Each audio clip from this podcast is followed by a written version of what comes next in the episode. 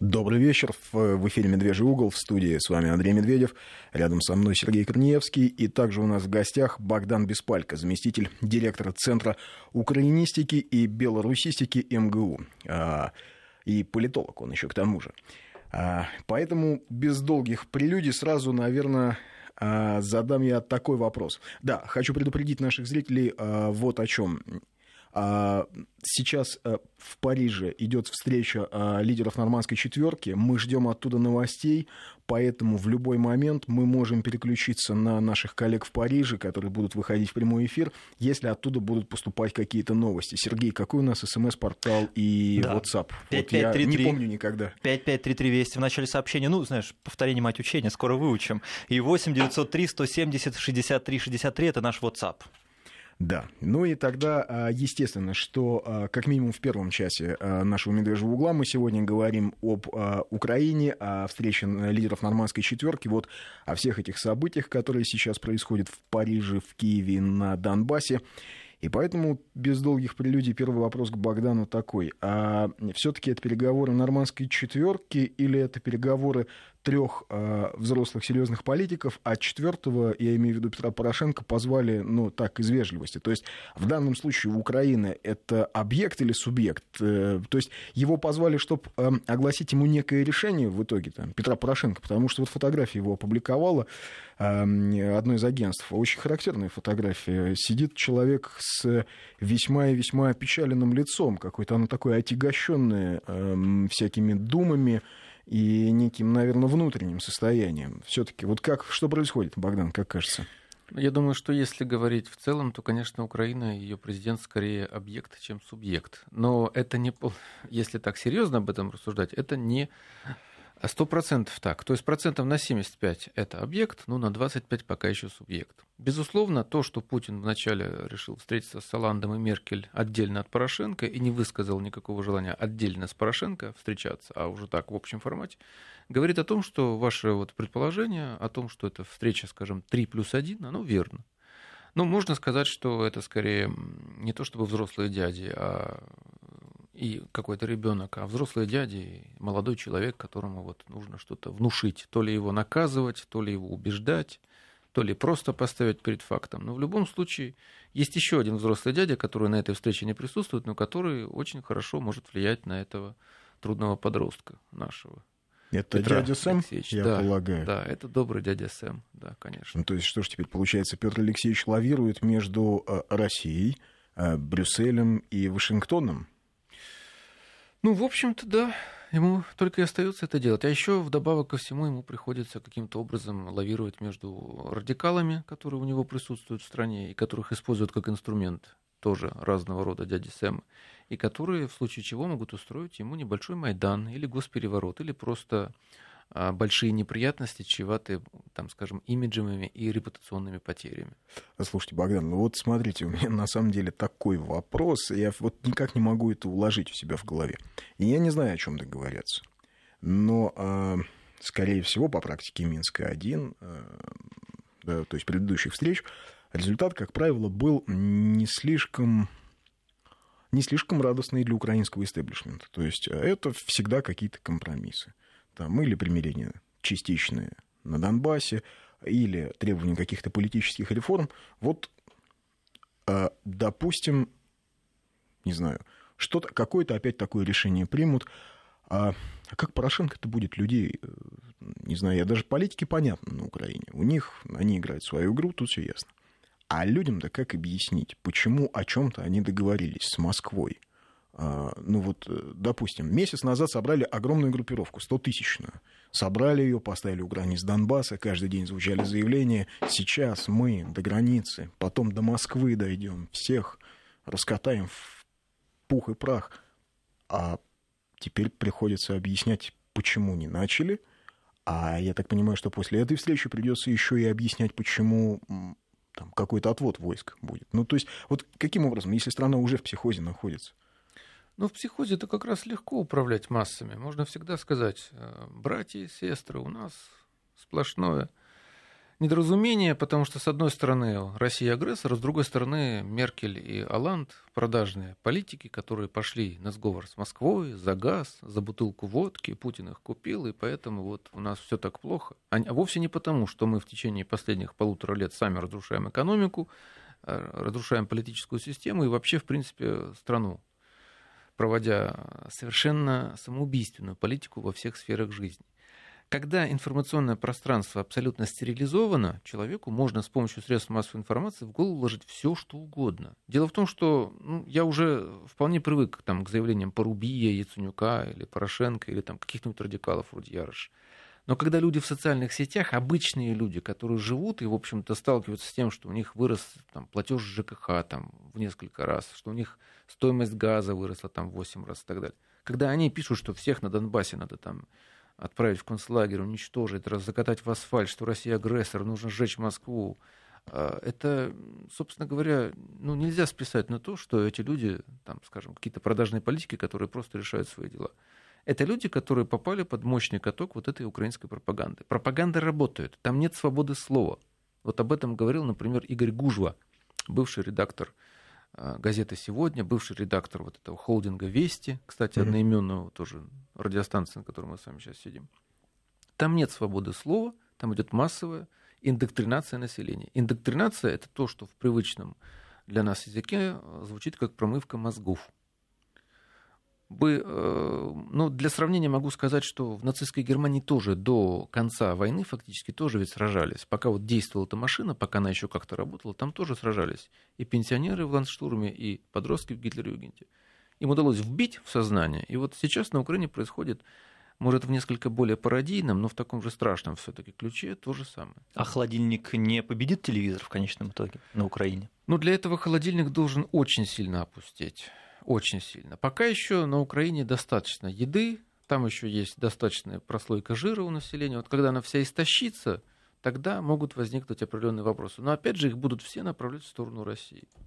То есть люди будут приезжать сюда, в Россию, работать, и при этом будут тихо вот ненавидеть всех, потому что здесь вот проклятые оккупанты, которые нашу жизнь на Украине испортили. Вот, кстати, а, к слову, встретил недавно, совершенно буквально два дня назад, на улице одного знакомого, который прослужил, когда-то заканчивал военное училище в Киеве. Ну и, естественно, связи не прервал. Естественно, он общается со своими бывшими однокашниками по военному училищу.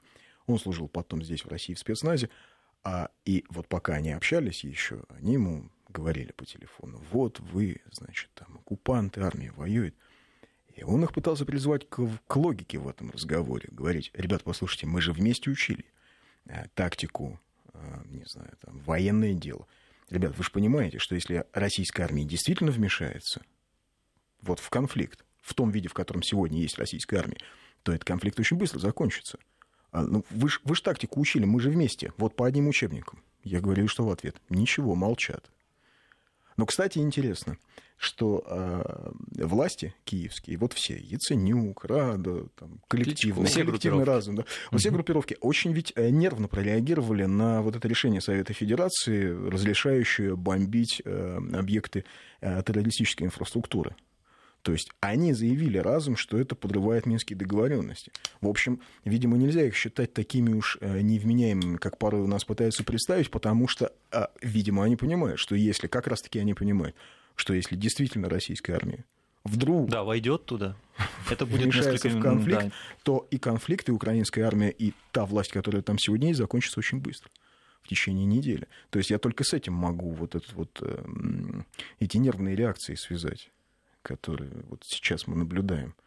Ну, а... безусловно, но когда Порошенко заявлял, что на территории ЛНР и ДНР находится 200 тысяч войск Российской Федерации, это говорит о том, что он просто говорил, ну, для, скажем так, э, для убеждения публики, для убеждения самого себя. Группировку в 200 тысяч ее невозможно спрятать на таком крошечном пространстве. Это очевидно любому, кто даже не учился в военном училище, в принципе. Вообще такая вещь, как э, украинский, внутриукраинский сепаратизм. А для меня, ну, я в силу того, что мне иногда в соцсетях, в Фейсбуке, скажем, пишут люди э, с Украины, львовяне, ну, сначала ругаются, потом мы как-то начинаем... западенцы. Как западенцы, да, угу. ну, потом мы как-то ведем диалог. А, а, вот я с удивлением для себя открыл, что они, в общем, себя считают какой-то особой совершенно этнической группой и полагают, что Львов, Галиция ну, им как минимум не совсем по пути с Украиной. Это действительно есть такое явление? Есть, вот, конечно. Региональный есть. сепаратизм, особенно западные регионы. Да, в принципе, это, я бы не сказал, что это именно сепаратизм, хотя есть и люди, которые выступали за отделение Галиции, даже за вхождение ее в Евросоюз, например, отдельно от Украины. Это очень сильно развитый регионализм. Украина — это лоскутное одеяло. Оно соткано точнее сшито из разных лоскутов, которые из абсолютно разных империй, из разных культурных, цивилизационных э, пространств. Ну, та же самая Галиция, которая представляет из себя пространство, в общем-то, католическое, униатское, полуноязычное или близкое к этому. И, допустим, пространство Новороссии, там, от Одесской области до Харькова, до Слобожанщины. Это абсолютно другое, русскоязычное, завоеванное уже во время Российской империи и так далее. Поэтому все это сделать и унифицировать, в общем-то, достаточно сложно. И это вызывает протест в том числе у галичан. Были люди, которые выступали как идеологи вот этого галичанского, галицкого сепаратизма, там Олег Хавич, Дмитрий Кублицкий, они выступали еще довольно давно, в 99 году. А вот их потом быстро куда-то инкорпорировали на какие-то должности, чтобы они перестали об этом говорить. Но, кстати, они, между прочим, и политику Украины оценивают не столь однозначно. Вот Олега Хавича вы можете найти в Фейсбуке, например. Судя по его записям, он, в общем-то, смотрит несколько иначе, хотя, конечно, нельзя сказать, что он русофил. Ну, скажем, клан Балога знаменитый, да? У него То есть скорее... они вообще за, закарпатские, но тем не менее, это вот Ужгород, у них тоже какой-то свой взгляд на внутреннюю политику Украины и на дальнейшую судьбу Закарпатья.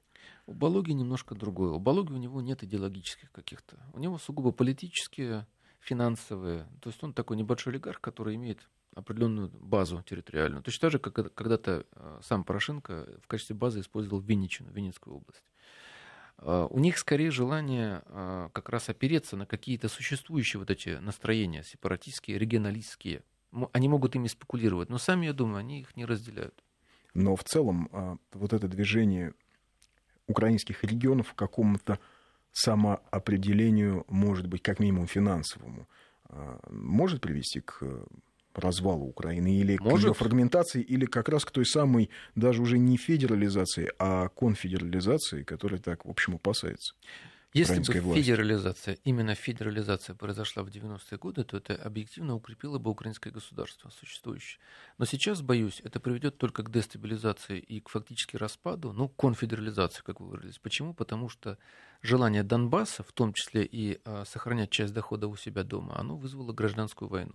Западная Украина – это абсолютно дотационный регион. Соответственно, Киев использует рычаги центрального унитарного государства для того, чтобы перераспределять и управлять другими регионами. Погодите, Если... погодите, как, да. это, как это Западная Украина дотационный регион? Ведь, собственно, киевские власти всю жизнь говорили, что Донбасс дотационный регион. Нет, это что вся страна кормит Донбасс, э, донбасских бездельников, которые ничего не делают. Ну, донбасские бездельники, вот, они вот, собственно, такие... по последние два года мы только это и слышим. Что бессмысленные, э, бессмысленные, бестолковые жители Донбасса э, ничего не делают, только мешаются под ногами, ничего не производят, мы их кормим, мы в них э, вливаем огромное количество денег, а они еще не хотят, нас, значит, с нами вместе в Европу идти, как вот это э, Петя, э, весь класс, значит, из-за тебя там, весь класс назад mm-hmm. тянешь, да? Да, да. Снова вот стоящих весь класс назад тянешь. Донбасс давал 15% ВВП. Донбасс действительно получал часть, небольшую дотацию на добычу угля, которую он потом возвращал с лихвой в несколько раз больше Киеву в виде налогов. А это была еще в каком-то мере коррупционная схема? Нет, почему Нет? коррупционная схема? Нет. Ну, это правильная, в общем-то, экономическая политика, когда вы кредитуете какое-то производство, и которое в результате дает все-таки большой ощутимый эффект. Донбасс давал, по-моему, до четверти валютной выручки, которую получала Украина за счет продажи металла, одного из немногих производств, которое до недавнего времени все еще неплохо котировалось на мировых рынках. Поэтому говорить о том, что донбасские бездельники плохие, можно только в рамках той самой регионализации, точнее регионального сознания. Когда я принадлежу к высшей расе, я украинец первого сорта, потому что я галичанин, здесь тут Бандера у нас тут недалеко жил, вообще мы ему памятник поставили. Я разговариваю там на украинской мове и, и все такое прочее. А ты украинец третьего сорта, потому что ты обмаскаленный, шахтер грязный и вообще схидняк. Вот восточник, то есть вот так вот. Учись у меня, как быть украинцем, вот. Поэтому ты плохой, а вовсе не потому, что на самом деле ты э, мало зарабатываешь. Ты зарабатываешь правильно и будешь давать нам, потому что мы первый сорт. А ты сиди там в угле и не вздумай выступать за русский язык или еще там, не дай бог, за союз с Россией там, и так далее. Богдан, ну вообще же вот это деление на украинцев первого, второго, третьего сорта, оно же не сегодня появилось, не вчера. То есть это конечно, не, не вот эти два конечно. года, которые это, продолжается Майдан. Оно появилось сразу же, как только а, стало актуальной в качестве идеологии нового украинского государства, точнее, в общем-то, просто украинского государства, потому что его до 1991 года не существовало. Как только идеология Украины стала украинский национализм, то тут же, соответственно, люди стали делиться вот в соответствии с этим камертоном на ряд сортов. Потому что если мы говорим по-русски, а, мы сохраняем дружеские связи с Россией, мы ментально с ней связаны, то какие же мы тогда украинцы? Какой смысл вообще нам находиться в украинском государстве? Но для нас абсолютно чужеродное. Так же, как и Бандера, так же, как и Донцов с его этими книжками, или Михновский безумный, и все остальное. Вся вообще эта идеология, она нам абсолютно чужда. А для них, наоборот, для западных украинцев, она родная. Они поддерживали, там, носили всем этим бандеровцам схроны, а, там, сало в шоколаде и так далее. Ну вот вы сейчас э, упомянули Михновского и Донцова, я просто поясню радиослушателям, это два человека. Э, Николай Михновский и Дмитрий э, Донцов, или как его в новой украинской реальности называют, Дмитро Донцов. На самом деле, что интересно, оба совершенно русские люди. Один из по-моему, эм, из Полтавщины, да, был Михновский, или из Харькова, а второй из Мелитополя, то есть сын мелитопольского помещика Донцов, который в жизни украинского языка не знал, то есть малороссийского да, диалекта. И вот в Петербурге в начале 20 века, когда учился, познакомился с украинскими социалистами, проникся идеями вот этого украинского автономизма, федерализма, там, самостоятельности, отделения Украины от Российской империи. Сепаратизм. Сепаратизма. А в итоге он стал, что интересно, идеологом, одним из идеологов украинского национализма, фактически создателем его в том виде, в котором он сегодня существует. То есть это не Бандера все придумал, это придумал Донцов. И вот отсюда у меня вопрос, что такое вообще украинская идентичность, если отцы украинского национализма совершенно русские люди? Если сегодня в правом секторе воюет огромное количество людей или в батальоне Азов, которые слова не знают на Рыдной море. С удовольствием вам отвечу. И когда с ними пытаешься пис... вот, переписываться по-украински, они мне пишут, «А, молчи, дурак, я русский. Зачем ты со мной вот в Фейсбуке человек мне писал? Вот клятва а, москали. Клятва москали. А я его, мне ему пишу. А чему москальскую? Хиба в школе погано вчився. А он мне отвечает, ну, ты же дурак, москаль, я, я русский. Я объясню. Мы Что все такое русские. идентичность украинская? Мы все русские, начиная от самых вот уголочков Карпат до Тихого океана. Единая Русь от Карпат до Камчатки – это лозунг или слоган, как сейчас принято говорить, который придумал вовсе не великорус из Рязани или Стамбова, и вовсе даже не уроженец там, Полтавщины или Таврии. Его придумал галичанин Яков Головацкий, один из деятелей русского возрождения в Галиции. Это в начале XIX века. Да, да, начало 19 ну, века. Не совсем начало, это было уже Середина, позже значительно. Да. В начале там э, эти процессы только-только начали развиваться, а окончательный толчок им дала весна народов. Э, в общем-то, украинская идентичность, то, что вы спросили, если коротко и сразу просто ответить на ваш вопрос, это идеология. Более ничего. Э, генетически, исторически, культурно мы абсолютно единый народ. Ну, с некоторыми, конечно, отличиями, просто в силу такого громадного пространства эти отличия не могут не, э, не существовать. А украинский язык? На украинском языке даже сейчас, по оценкам а, а американского агентства Gallup, то есть на русском, я лучше скажу, на русском, русский язык родным считает на Украине 83-86% населения, даже на западных территориях. Самые популярные поисковые запросы на русском языке в Google или в Яндекс и так далее. Язык это маркер, понимаете? То есть, по сути, что такое украинская идентичность? Э, идентичность привили части русских людей, убедив их в том, что они не русские, в том, что все русское им абсолютно враждебно, что это э, очень плохое, мерзкое, что-то презрительное, что-то абсолютно недостойное. Вот для этого использовались все, в общем-то, от биологической до культурных инструментов. А когда это начали прививать? А, это началось э, достаточно давно, и начали это не украинцы, не жители Украины, а начали еще поляки, на самом деле, которые э, эту русофобию разожгли, а потом сами же об нее хорошенечко обожглись уже в 1943 году на Волыне. Но вот, собственно, эту идеологию, когда начали транслировать и людей ею заражать, часть из них превратилась в украинцев. То есть это как э, представители определенной партии, политического движения. В чем трагедия Терезина и Талергофа? Там же не пришли просто, там, скажем, племя Хуту и вырезало племя Тутси и так далее. Там галичане вырезали других галичан. Почему? Потому что у них были разные э, совершенно идеологические установки. Это вот в 1914 году, да. когда началась э, Первая угу. мировая война, австрийские власти натравили галичан, которые считали себя украинцами на тот момент, на галичан, которые считали себя русскими.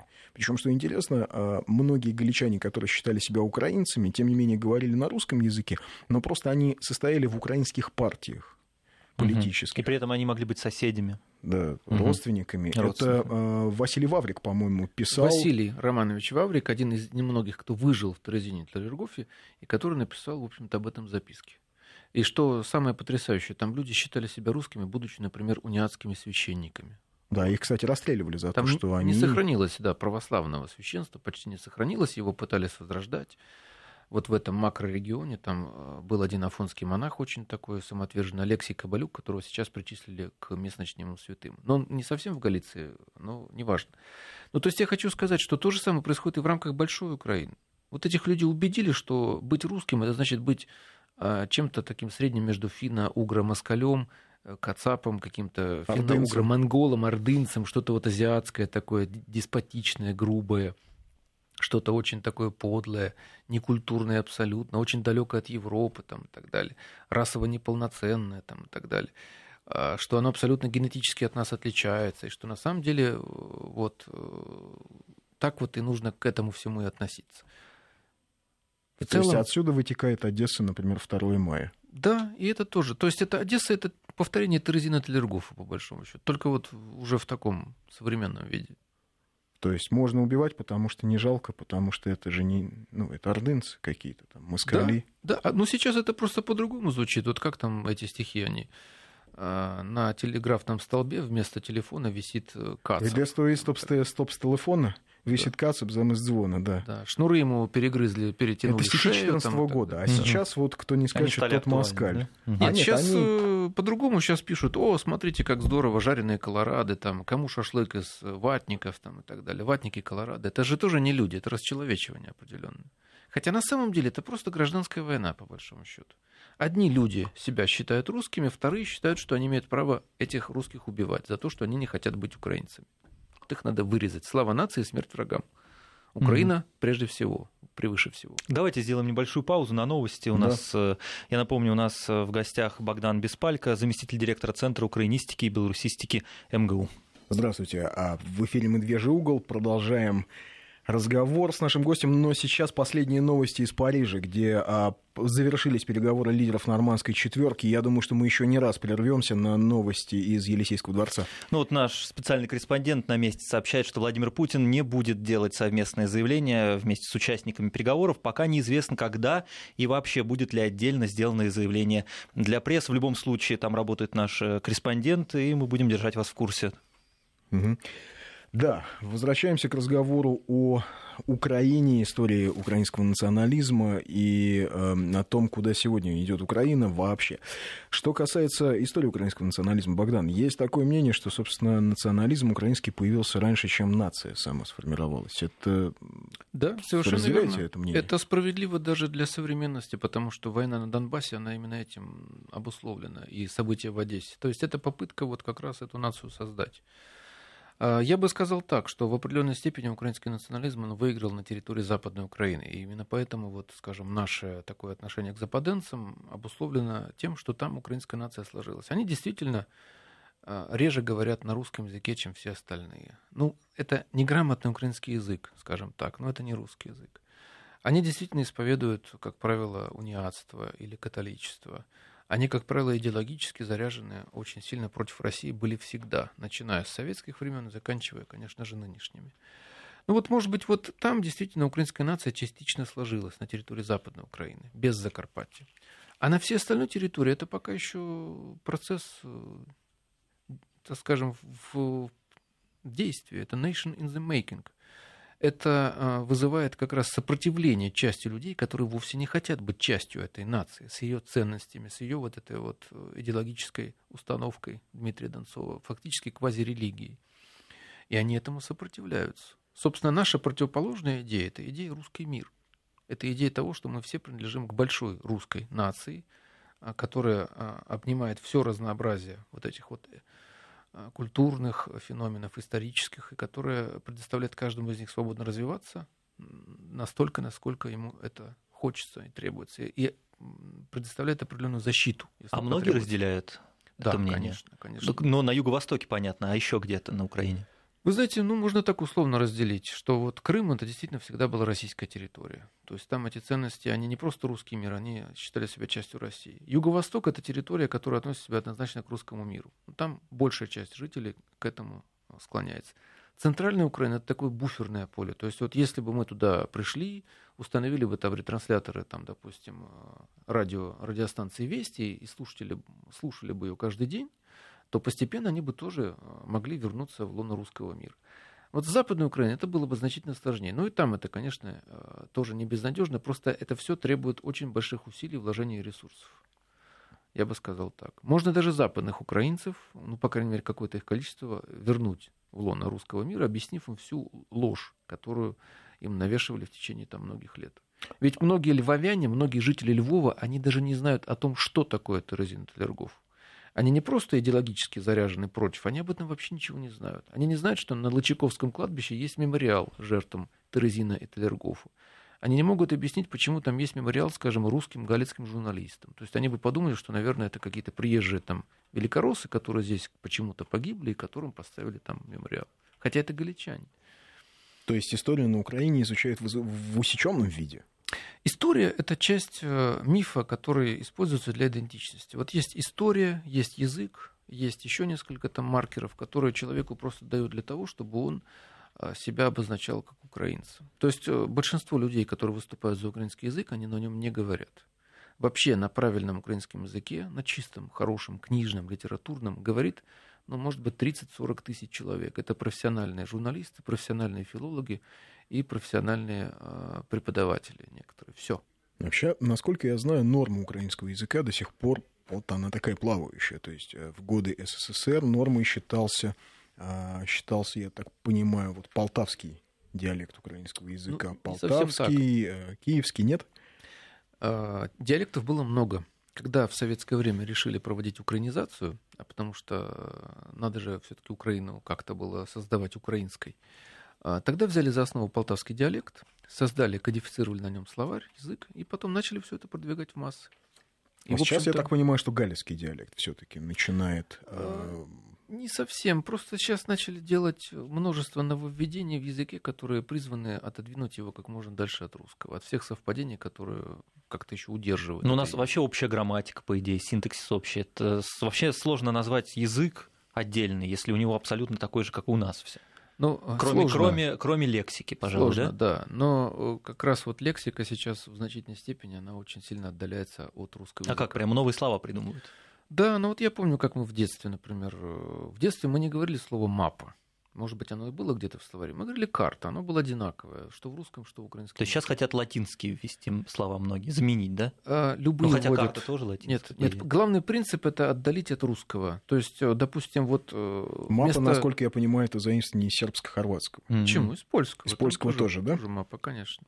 А, ну, например, аэропорт, вот общее слово было, его сейчас, э, наоборот, архаизировали. Сейчас вместо этого используют слово летовище такое вот архаизированное, какое-то грубое что-то. Ну, по-русски это звучало бы как летальня, наверное, что-нибудь. Поехали на летальню там и так далее. Как-то звучит зловеще. Но зато летальня. оно совершенно не похоже на русский Абсолютно, да. вариант. Вот. То есть э, там, где есть сходство, его стараются убрать, нивелировать. Именно для того, чтобы каким-то образом людей убедить в том, что вот у них есть совершенно отдельный язык, они на нем говорят, или, по крайней мере, они его слышат, и когда по, скажем так, э, не то чтобы недоумению, но по некоторой грубости многие из нас пытаются убедить, что никакого украинского языка не существует, а у людей это вызывает определенную реакцию. Ну как же, я же слышу постоянно, это же другой язык объективно, а не русский там, и так далее. Вот мы говорим мапа, они там карта. Мы говорим литовище, они говорят э, этот вот аэропорт. Мы говорим светлина, они говорят фотография там, и так далее. Отчасти это галлицизация языка, отчасти нет, отчасти архаизация. Но основной принцип удалить его от русского. Но тем не менее, еще раз повторю, 83-86% жителей нынешней Украины родным считают русский Никак язык. не отдаляться от русского. Да, и вот это вызывает очень большую головную боль у доброго дяди, который живет в Вашингтоне. Угу. А хорошо, вот э, народ пытаются искусственно отдалить, да, создать какие-то вот эти барьеры. Пытаются убедить в том, что кошмарная, значит, Московия напала на несчастную Украину. Но люди-то все равно едут в Россию на заработки. Едут. Даже да. украиноязычные, даже галичане. Да, да. Которые очень плохо говорят по-русски. Действительно, ну, деревенские Нет. ребята, которые... Они ну... хорошо говорят, вы преувеличиваете. Они неплохо говорят. Но вы понимаете, Андрей, ведь главное все-таки не язык. Я вот не зря сказал, что и история, и язык это маркеры. То есть это определенные флажки.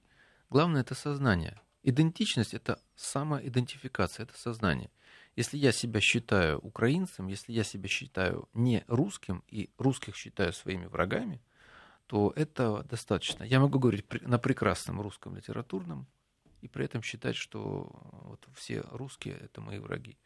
Я могу прекрасно знать историю и все равно вот сознательно выбирать то, что будет соответствовать моим идеологическим установкам. То есть это как в стихотворении юной девушки с Майдана «Никогда мы не будем братьями, да. ни по родине, ни по матери».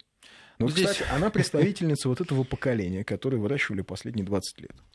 То есть для нее действительно а, а, а, правда состоит в том, что мы два разных народа, что у нас вообще нет общих корней. Не просто даже два разных, а два совершенно враждебных народа. Один народ, который вот нас постоянно угнетал, постоянно нас вот прессовал, там, организовывал нам там, от э, каких-либо там манипуляций с церковной иерархией, там, еще в новое время, вплоть до Голодомора там, в 20 век и до войны на Донбассе. Вот во всем этом виноваты русские. То есть это вот сознание именно такое примерно, как у сербов и хорватов сейчас. Их разделяет море крови, но у них все-таки есть определенные какие-то цивилизационные разные кодировки, что ли. Хорваты католики, хорваты пользуются латиницей, они всегда были в рамках западной цивилизации, а сербы это часть византийской цивилизации, у них кириллица, православие. А вот. А, а здесь было одно пространство, но главным все-таки, вот, когда эти политтехнологи работали над населением, оказалось именно сознание, самоидентификация. Поколение Анастасии Дмитрук его обрабатывали в течение многих лет, постоянно, ежедневно, в школе, в институте, все средства массовой информации, книги, продукция, художественная продукция. А, все это работало на то, чтобы человеку вот именно сформировать вот эту вот самоидентификацию, вот эту идентичность. Сейчас прервемся на секунду. Вот э, видим мы прямую трансляцию на России 24. Владимир Путин только что сел в свою машину, я так понимаю. Да, в... по, по, да. по всей видимости, никаких заявлений угу. ну, сейчас он, видимо, делать не будет. То есть он вышел из э, Елисейского дворца, сел в свою машину, и надо полагать, что кортеж Сейчас вот, отправляется. Вот отъедет. Да. Угу. Но если резюмировать, встреча продолжалась почти пять часов. Владимир Путин, Фрусуалант, Ангела Меркель и Петр Порошенко в ней участвовали. Они сначала побеседовали в неформальной обстановке на лужайке Елисейского дворца. Затем встреча продолжилась, продолжилась участием делегации четырех стран. И вот, как мы сейчас видим, машина покидает Елисейский дворец. Э, это кортеж Владимира Путина. Да, вот сейчас будем следить, смотреть, э, что же будет дальше, потому что интересно, а будут ли остальные участники этого а, саммита делать какие-то э, заявления совместные или несовместные. Э, вот сейчас, опять же, в прямом эфире мы видим, что на крыльце Елисейского дворца прощаются Петр Порошенко и Франсуа Оланд. Оланд пожал Порошенко руку. Порошенко идет к машине, он помахал журналистам. Он садится свой автомобиль. То есть, по всей видимости, и Петр Порошенко тоже никаких заявлений делать не будет. Угу. А... Ну, то есть мы теперь ожидаем, что Ангела Меркель или и Франсуа Оланд проведут а пресс-конференцию. вот кто теперь видимо, знает, да? будут ли они проводить пресс-конференцию. А украинская делегация тоже выходит из Елисейского дворца. Они садятся в машину. А... Ну вот сейчас пришло сообщение по данным украинской стороны. Пресс-конференцию проведут Меркель и Оланд. Но это вот пока по данным украинской стороны передает агентство Интерфакс. Так, ну у нас сейчас в любом случае нужно будет сделать паузу да, на паузу новости. на новости, потом вернемся еще а, и к Елисейскому дворцу. Да, напомню, у нас в гостях заместитель директора Центра украинистики и белорусистики МГУ Богдан Беспалько. Добрый вечер еще раз. Продолжаем обсуждать события во Франции и продолжаем обсуждать Украину. У нас в «Медвежьем углу» в гостях Богдан Беспалько, замдиректора Центра украинистики и белорусистики МГУ. Политолог также. Вопросы нам приходят. Э, один вопрос такой. Кто такие русины? Спрашивает Гром из Москвы. Вот сейчас делает заявление Да, сейчас Франсуа Сейчас Олланд. Франсуа Олланд вынужден прерваться, делает заявление по итогам встречи. Мы ведем прямую трансляцию. новых подвижек, которые позволят нам избежать будущих жертв э, э, того конфликта, которым, э, свидетелем которых мы были. Но Минские соглашения – это не только прекращение огня и отвод э, легких или тяжелых вооружений, а, и не только контроль над этими процессами, не только возможность ОБСЕ контролировать ситуацию. Второй план э, реализации Минских соглашений заключается в э, политическом процессе. Э, Нашим намерением было обеспечить возможность проведения местных выборов. Эти выборы должны пройти по украинскому избирательному законодательству.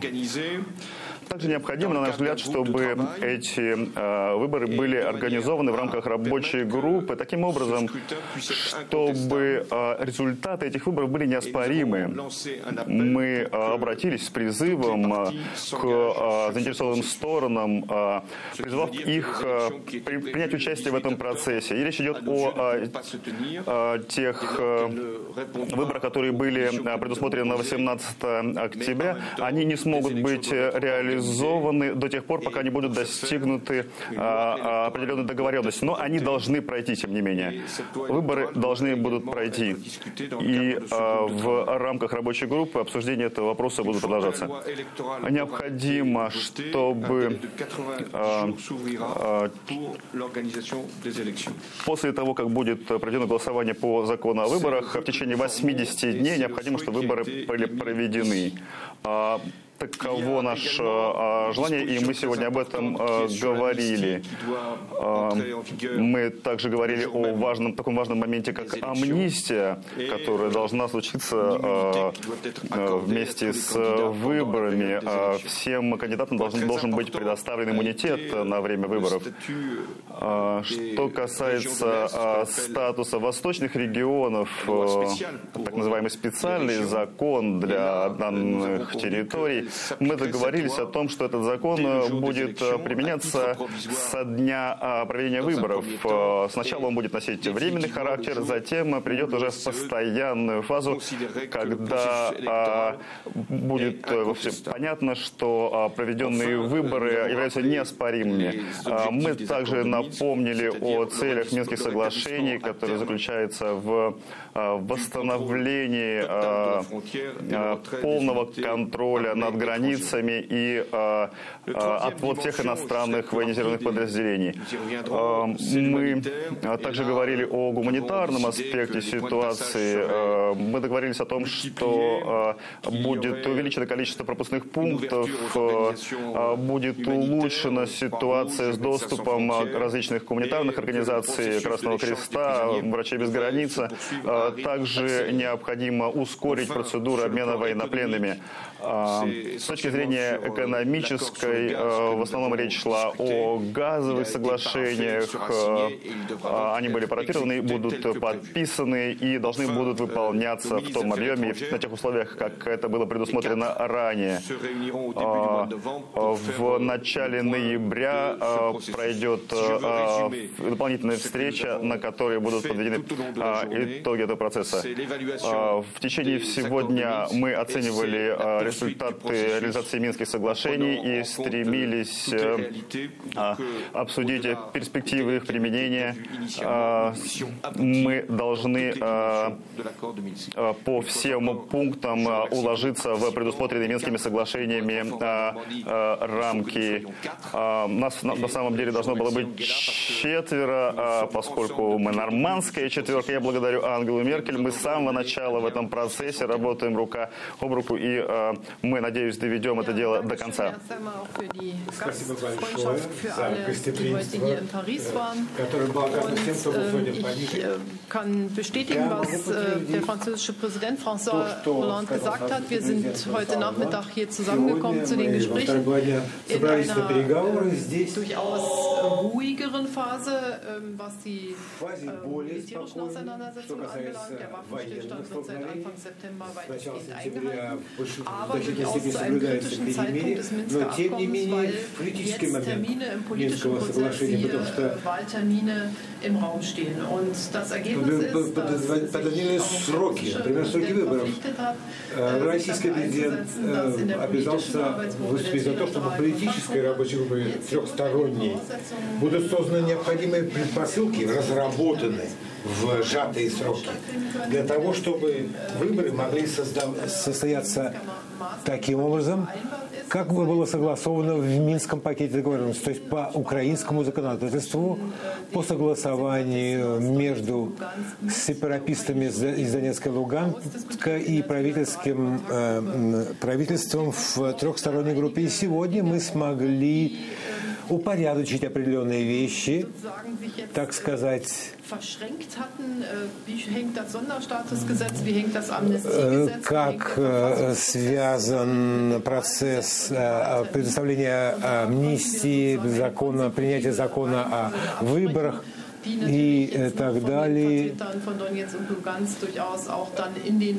которые должны быть представлены, как это реализуется представителями Донецка и Луганска в трехсторонней рабочей группе. Я полагаю, что мы все то, что было, мы предполагали достичь, было сегодня достигнуто. Процесс продолжается. Есть надежда, что несмотря на некоторую, некоторое опоздание по сравнению с первоначальным планом Э, Минского соглашения, тем не менее были э, достигнуты определенные шаги.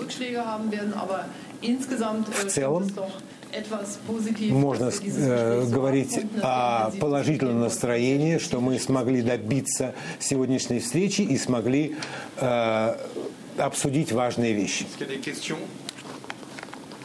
У вас есть вопросы?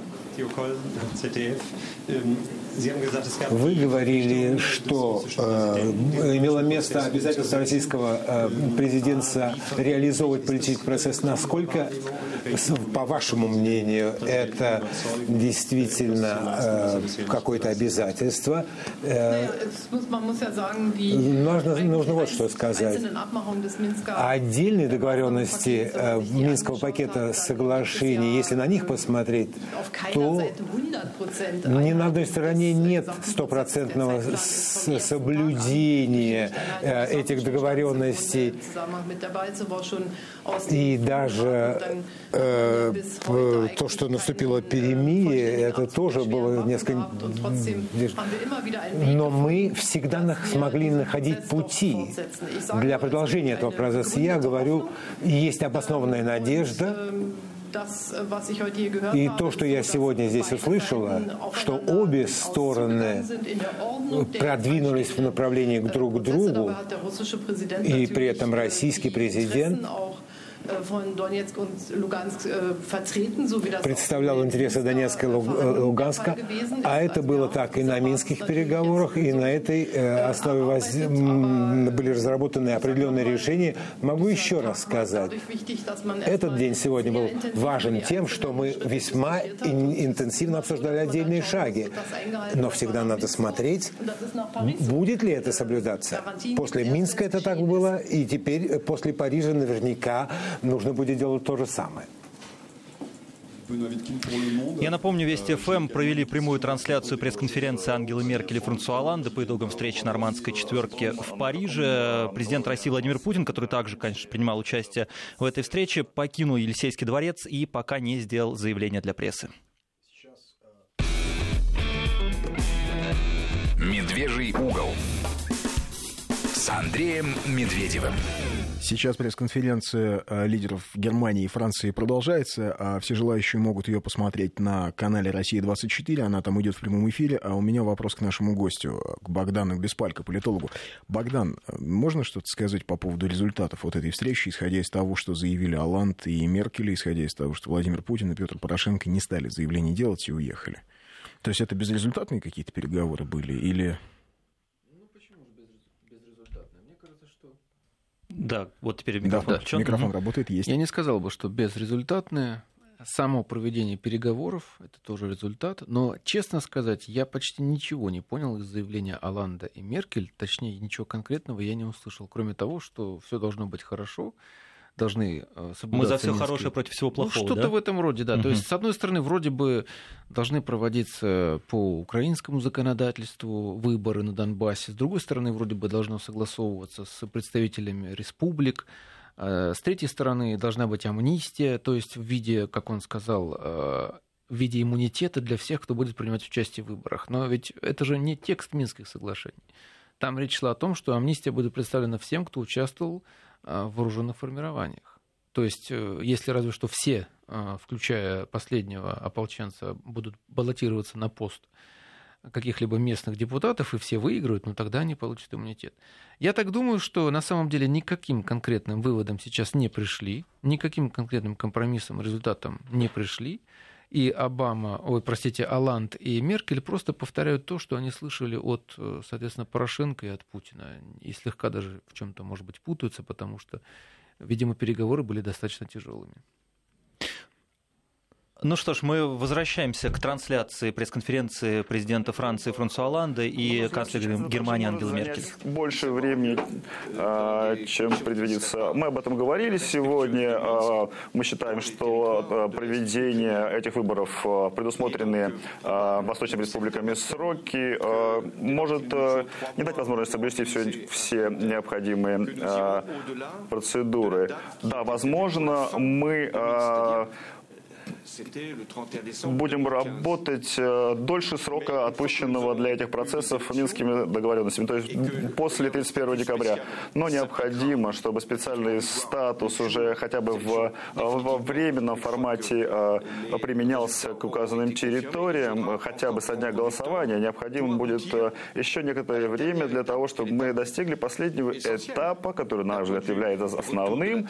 Речь идет о восстановлении территориальной целостности Украины, которая заключается в восстановлении полного контроля над границами государства и отвода всех иностранных вооруженных формирований. Да, скорее всего,